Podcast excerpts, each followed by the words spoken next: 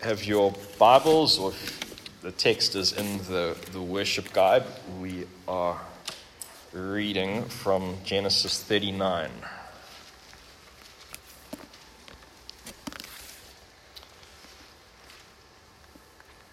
Genesis 39 from verse 1. Now Joseph had been brought down to Egypt, and Potiphar, an officer of Pharaoh, the captain of the guard, an Egyptian, had bought him from the Ishmaelites who had brought him down from, down from there. The Lord was with Joseph, and he became a successful man, and he was in the house of his Egyptian master. His master saw that the Lord was with him and that the Lord caused all that he did to succeed in his hands. So Joseph found favor in his sight and attended him, and he made him overseer of his house and put him in charge of all that he had. From the time that he made him overseer in his house and over all that he had, the Lord blessed the Egyptian's house for Joseph's sake. The blessing of the Lord was on all that he had in house and in the field. And he left all that he had in Joseph's charge. And because of him, he had no concern about anything but the food he ate. Now Joseph was handsome in form and appearance. And after a time, his master's wife cast her eyes on Joseph and said, Lie with me. But he refused and said to his master's wife, Behold, because of me, my master has no concern about anything in the house, and he has put everything that he has in my charge. He is not greater in this house than I am, nor has he kept back anything from me except you, because you are his wife. How then can I do this great wickedness and sin against God? And as she spoke to Joseph day after day, he would not listen to her to lie beside her or to be with her. But one day, when he went out into the house to do his work, and none of the men of the house were there in the house, she caught him by his garment, saying, Lie with me. But he left his garment in her hand and fled and got out of the house. And as soon as she saw that he had left his garment in her hand and he had fled out of the house, she called to the men of her household and said to them, See, he has brought among us a Hebrew to laugh at us. He came into me to lie with me, and I cried out in a loud voice. And as soon as he heard that I had lifted up my voice and cried out, he left his garment beside me and fled and got out of the house. Then she, she laid up his garment by her until his master came home. And she told him the same story, saying, The Hebrew servant whom you have brought among us came into me to laugh at me. But as soon as I lifted up my voice and cried, he left his garment beside me and fled out of the house. As soon as his master heard the words that his wife spoke to him, This is the way your servant has treated me, his anger was kindled. And Joseph's master took him and put him into the prison, the place where the king's prisoners were confined, and he was there in prison. But the Lord was with Joseph and showed him steadfast love and gave him favor in the sight of the keeper of the prison. And the keeper of the prison put Joseph in charge of all the prisoners who were in the prison. Whatever was done there, he was the one who did it. The keeper of the prison paid no attention to anything that was in Joseph's charge because the Lord was with him. And whatever he did, the Lord made it succeed. This is God's holy, inspired, and inerrant word. Let's pray. Father God, we thank you that your word is the bread of life. It truly sustains us and builds us up and grows us in Christ. Thank you that it is life giving, that is sharper than a double edged sword, that it is uh, water to our parched souls. So, Father, we ask that you would bless now the preaching of your word by the power of your Spirit, and that you would continue to achieve your purposes through it. We pray this all in Jesus' name. Amen. I imagine one day you are going about your business in Watercrest, you're doing your shopping, and um, suddenly you, you, well, you decide to walk down a, um, you know, part of the center where there are not many people, and then suddenly a group of men bundle you up, capture you, put you inside a van, and kidnap you. And you soon realize that you are being human trafficked. And not only do you end up as a slave, but because of the type of things you are forced to do, you end up in prison with a life sentence. Now, you would surely think that God had left you. That you would break down in, in, in hopelessness. Well, at least I, I would probably think that. Now, while the probability of something like this happening to any of us is, is pretty low, the point is that when we are plunged into tragic circumstances, our initial tendency is usually to think that, oh no, we are living outside of God's will. That He's not blessing us anymore. We've, he's somehow abandoned us. Now, that initial description there is not fictional because if you remember the story of Joseph, that's precisely what happened to Joseph. He was human trafficked, he was taken as a slave, and he ended up in prison. Now, just think about that. That's a horrific thing to happen to someone. But what we will see in the text this morning is that, well, God didn't abandon him. In fact, this, that was all a part of God's perfect and good will for Joseph. And so we'll see that, that God was working out his plan for Joseph's life in the midst of being in the valley of the shadow of death. So, what we're going to see this morning is that because God is with us, he is the one who sustains us through both good times and the bad times.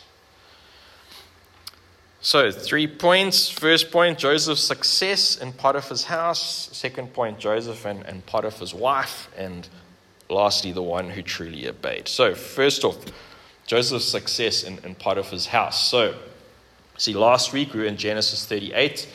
We took uh, um, the the Genesis narrative took a pause from the life of Joseph and instead zoomed in on his brother Judah and, and his sons. And we saw this really, you know, not great story about their wickedness and, and rebellion. But now we, the camera has shifted back to Joseph, and you'll see a great contrast.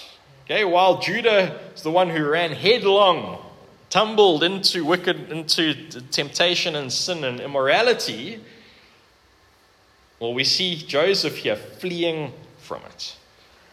And the beginning of our chapter picks off where we left Joseph last, which was the sermon that Brandon preached two weeks ago, Genesis, the end of the last verse of Genesis 37. Uh, we saw that Joseph's been sold into slavery by his brothers, that he ended up in Egypt. And now the first verse of Genesis 39 continues and says, Now Joseph had been brought down to Egypt, and, and Potiphar, an officer of Pharaoh, the captain of the guard, an Egyptian, had bought him from the Ishmaelites who had brought him down there. So we now introduced to Joseph and his, and, and his new life. He's, he's now a slave and he's working for a new master, a guy called Potiphar. And who was Potiphar? Well, he was a high ranking Egyptian official. He's very close to Pharaoh, so he's a man of ranking and, and stature and obviously great wealth as well. He's the one of Pharaoh's officers, the captain of the guard. So Joseph is working in, in an important household um, with an influential and powerful master. Okay, note he's also in, he's working for Gentiles. Okay, he's working for an Egyptian family. Okay, he's, he's no longer in the promised land. So, how does Joseph adapt to his, his new circumstances? Hey, remember, he's a slave. He's, he's not there because he wants to be there, he's there against his will. He's been ripped away from his family and, and everything that he's, he's ever known. And now he's in a strange and, and, and foreign land. And if, if you were in a similar circumstance, if I was in a similar circumstance, I'm sure we'd, we'd be full of bitterness and, and resentment and perhaps even angry at God for, for allowing all that to happen.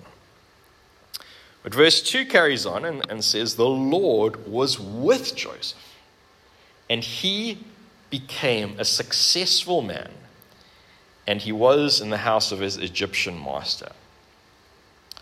So Joseph, instead of becoming an angry and, and twisted young man, instead he flourishes.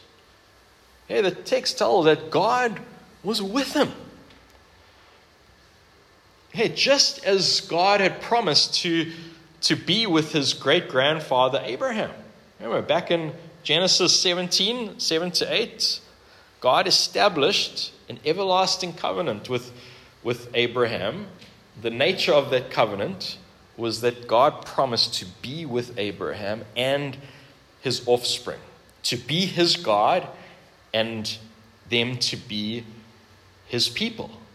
And this is exactly what we see God being faithful to that covenant promise that he made all the way back in Genesis 17 to Abraham's offspring, Joseph. Here, that he, he, he, he is being faithful to Joseph. He is not going to leave him um, or forsake him, regardless of, of the circumstances.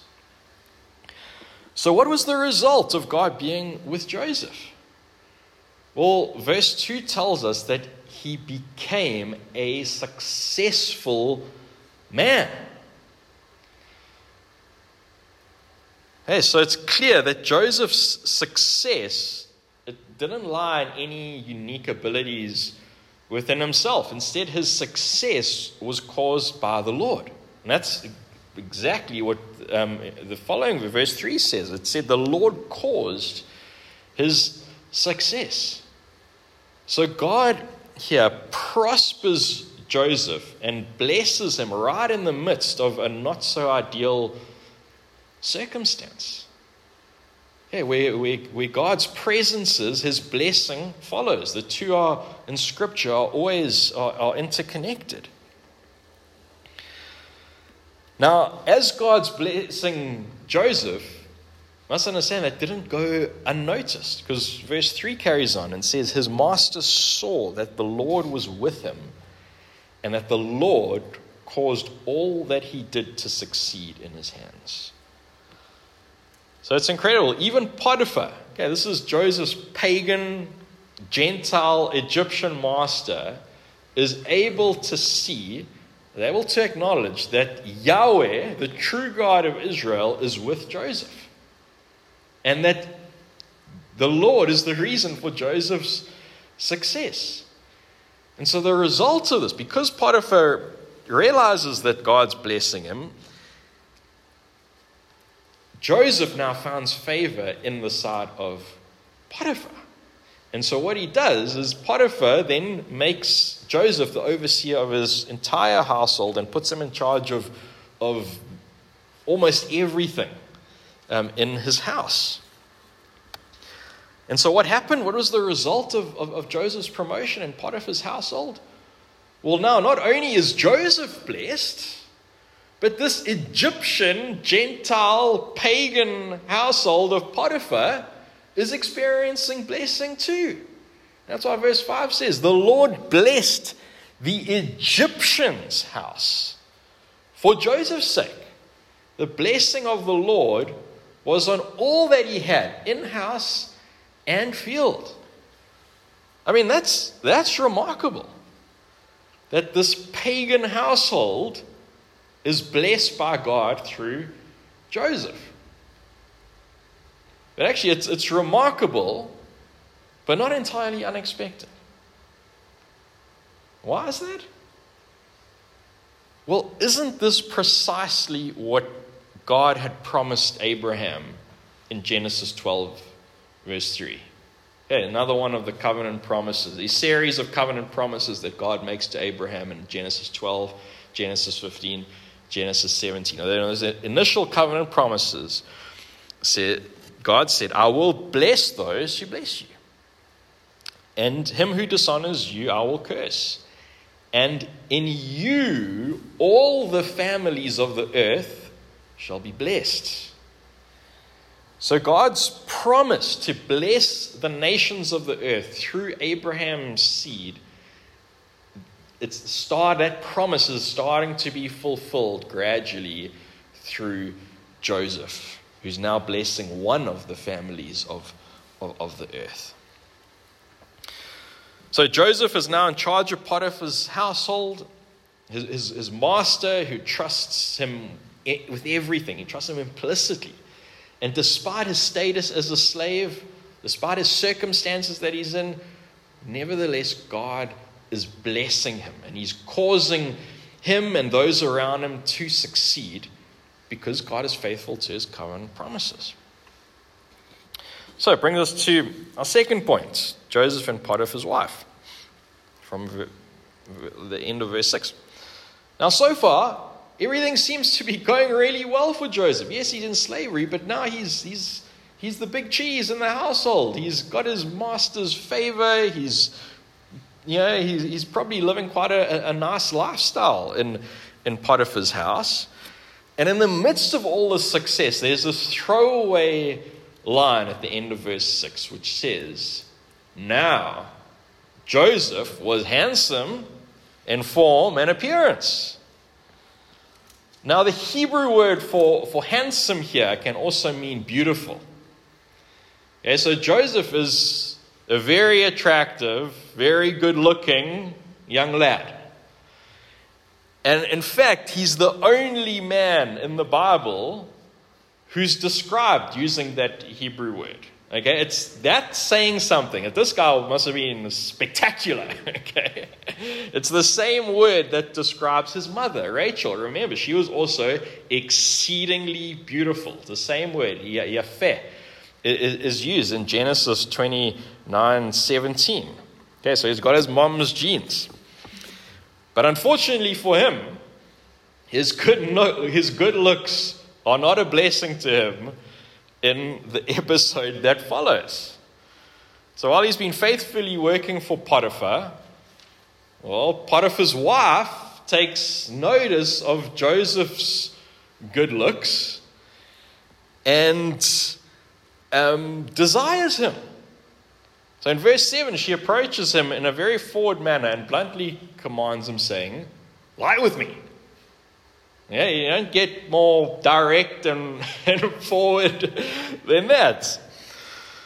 So, how, are no subtleties, okay? There's, so, how does Joseph respond here?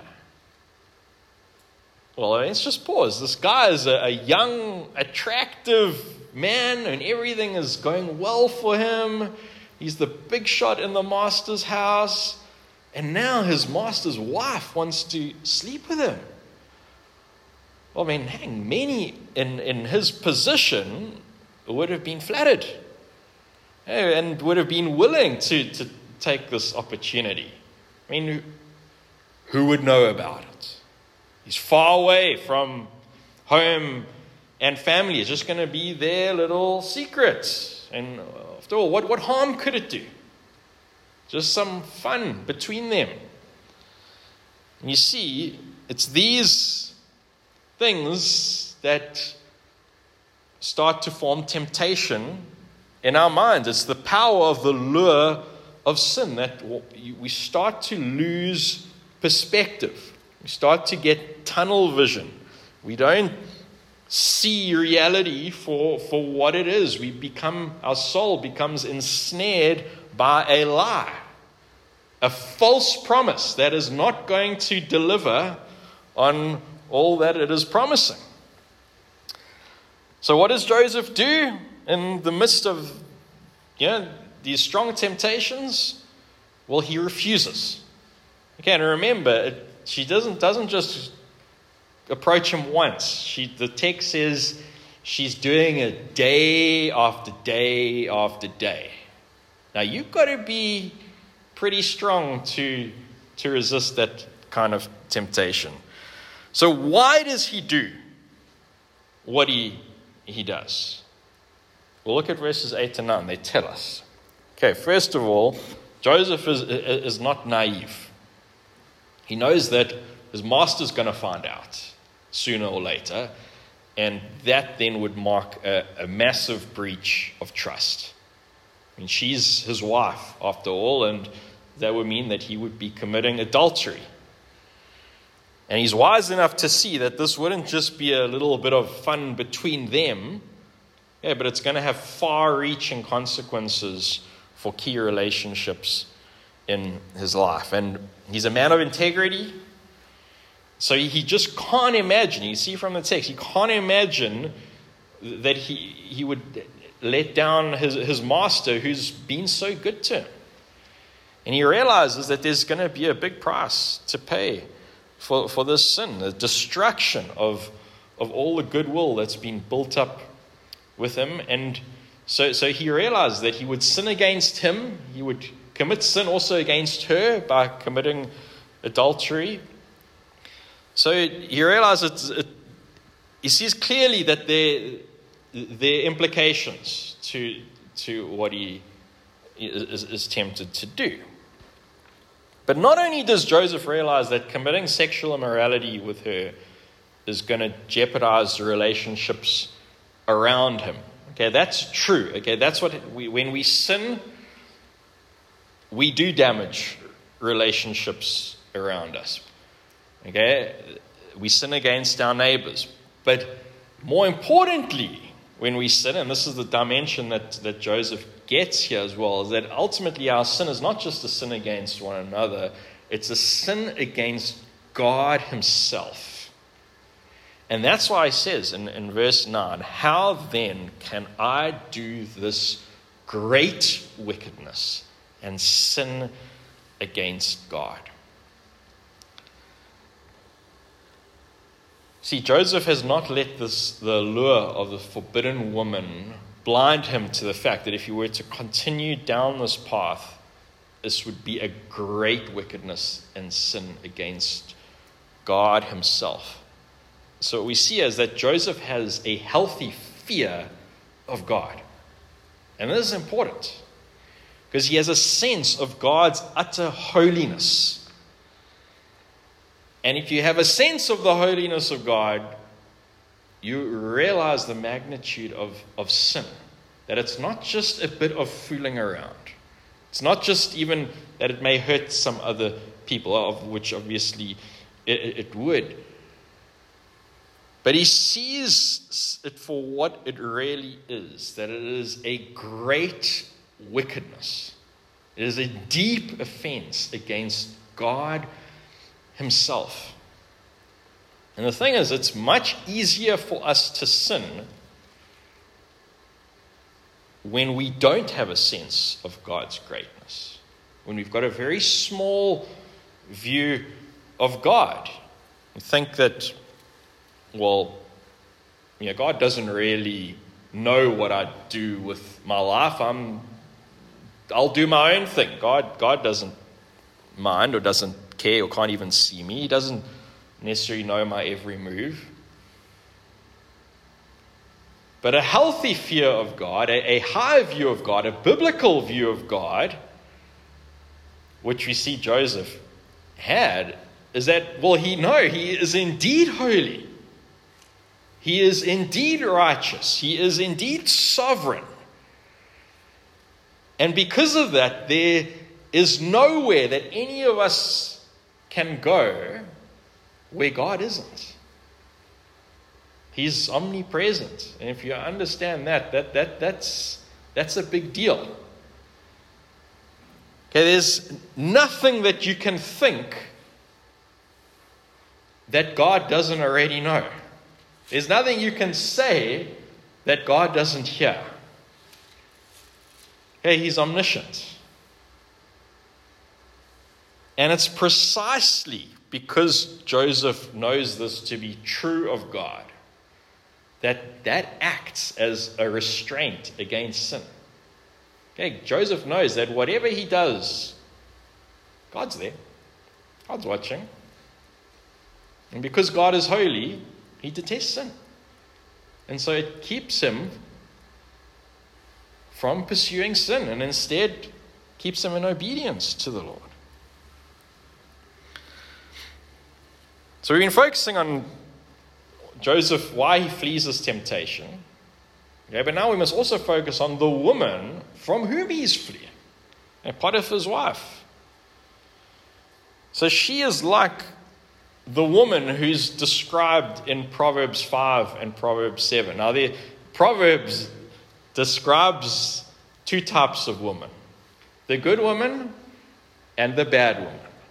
The good woman's in Proverbs 31. The bad woman, which we see an example here in Potiphar's wife, is in Proverbs 5 and 7. And Proverbs is written primarily as a, you know, written by King Solomon later in his life after he's made all his mistakes. And he's saying to, um, to uh, his, his sons, okay, don't do what I've done. don't follow the, um, the, the, path of the bad woman. And so, how's the bad woman described? Well, Proverbs 5, verse 3 she's the one whose lips drip honey, whose speech is smoother than oil. She's the adulteress who tries to, who leads men astray. Yeah, she's very convincing, very persuasive. And you can see how she uh, tries to manipulate Joseph. Look at verse 10. Okay, in, in Genesis 39. She, she, her, she works on him gradually. She says, no, just, just come and, and lie next to me. You know, what harm would that be? Just lie next to you. Or just come and, and be with me. What harm would that be? So these things initially sound harmless, but these small steps lead to a slippery slope that end up in destruction. And that's why Proverbs 7 describes her as loud and wayward and seducing and persuading with, with, with, with smooth talk. Yet in the end, he who falls for her is ensnared, and her paths lead to Sheol, or to death. And so that's exactly why Proverbs 6 32 says, He who commits adultery lacks sense. He who does it destroys himself. So one day, Potiphar's wife corners Joseph in her house and demanding once again that, that he lies with her. And wisely, he doesn't have a discussion with her and debate with her, he bolts, literally. Yeah, he runs so fast that his, his jersey comes off. Okay, so he runs as fast as, uh, fast as he can away from temptation, from sinning against his master, from sinning against God, and from this woman who he knows will only lead him to death. Okay, but now she's got his garment. She left, and so she wastes no time in seizing an opportunity to falsely accuse her of, of raping her. So she raises the alarm among her household and tells her husband the, the same made up story. See, naturally, Potiphar is enraged, and the result is that Joseph is, is put in prison and punished for a crime that he, he didn't commit. But as the text is, doesn't is silent, he doesn't. Joseph doesn't protest his, his innocence. He um, trusts the Lord's hand in, in, in the face of injustice. And now in prison, we see he's in another not so great circumstance. Does he despair and think God's left him and the world's coming to an end? No. The Lord is, continues to be with Joseph. He, the Lord doesn't abandon him. In verse 21, it says, The Lord was with Joseph and showed him steadfast love and gave him favor in the sight of the keeper of the prison. So, the, as the Lord granted him, him success in, in Potiphar's house, so again he grants him success here in prison, where he, he finds favor from the prison warden and he's put in charge over all the other prisoners. And then verse 23 finishes the, the chapter with a statement and whatever he did, the Lord made it succeed. So let's bring us to our final point. Now, is the point of this episode to teach us how to flee temptation and how to run from, from bad women? And is the point of this to show us the secret to a life of success and living in, in blessing? Well, we can certainly draw these lessons from this text. But we need to understand that there's more to this text than just some moralistic lessons from, from the Bible. This text, like every page of the scripture, points us to Jesus Christ. And in particular, we see here is that Joseph points us to Christ. He is, Brendan used this language, typology. Maybe you all didn't understand what that was about. Okay? Jo- Joseph is a type, he's a shadow of Christ, he's an example of the coming Messiah. So, how so? How do we see Christ in the life of, of Joseph, specifically in this text? Well, we saw that, that Joseph faced intense temptations to sin in, in this passage. But did he succumb to them? No. Okay, he, he resisted these. He feared God and he, he strove to, to obey the Lord. And so the, this points us to, to Jesus. Okay, in Matthew 4 1 to 11, as Jesus is, is about to enter his, his earthly ministry, the, the Spirit led him out into to the wilderness where, where Satan tempts him.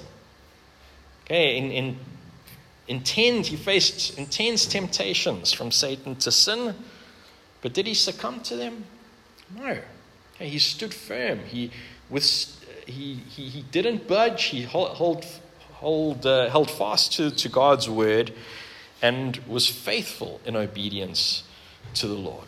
And not only then, in, in Matthew 4, but throughout his earthly existence, Jesus didn't sin. Okay, he's the only sinless one, the only perfectly righteous one. Yeah, we also saw in this text is that Joseph was falsely accused of sin. Well, he, he was innocent. And even in his, you know, he put in prison, he, he, he remained silent in the face of his accusers. He received a punishment that that he didn't deserve, yeah, he went to prison. So, in, in a similar way, Jesus, he was also falsely accused of sin. He was accused by the Jewish authorities of, of um, blasphemy. But he was innocent. In fact, he was completely sinless. He didn't commit one sin. whole time he was on earth. And in his trial, we know from the Gospels that he remained silent before his accusers. He didn't try and defend himself. As Isaiah 53, verse 7, saying about Jesus that he was like a sheep that is led to the slaughter. He did not open his mouth.